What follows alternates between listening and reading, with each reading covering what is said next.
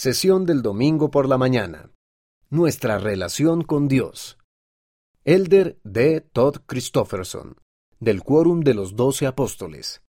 No debemos pensar en el plan de Dios como si fuera una máquina expendedora cósmica en la que, primero, seleccionamos una bendición deseada, segundo, insertamos la suma total requerida de buenas obras, y tercero, el pedido se entrega sin demora.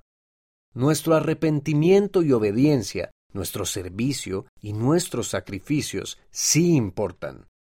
Queremos estar entre aquellos descritos por Éter que están abundando siempre en buenas obras, pero no como un mero recuento en los libros de contabilidad celestiales.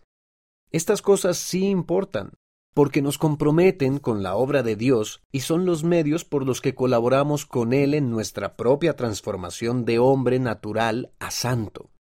Lo que nuestro Padre Celestial nos ofrece es a Él mismo y a su Hijo, una relación estrecha y duradera con ellos a través de la gracia y la mediación de Jesucristo, nuestro Redentor.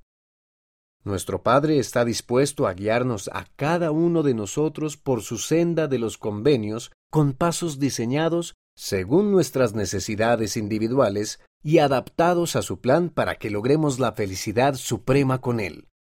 Aún así, esta senda no puede ser fácil para ninguno de nosotros. Necesitamos demasiado refinamiento como para que nos resulte fácil. Por ello, en medio de este fuego purificador, en lugar de enojarte con Dios, acércate a Él. Invoca al Padre en el nombre del Hijo.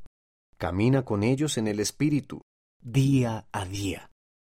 Permite que ellos con el tiempo te manifiesten su fidelidad a ti. Llega a conocerlos a ellos de verdad y a conocerte a ti mismo verdaderamente. Deja que Dios prevalezca.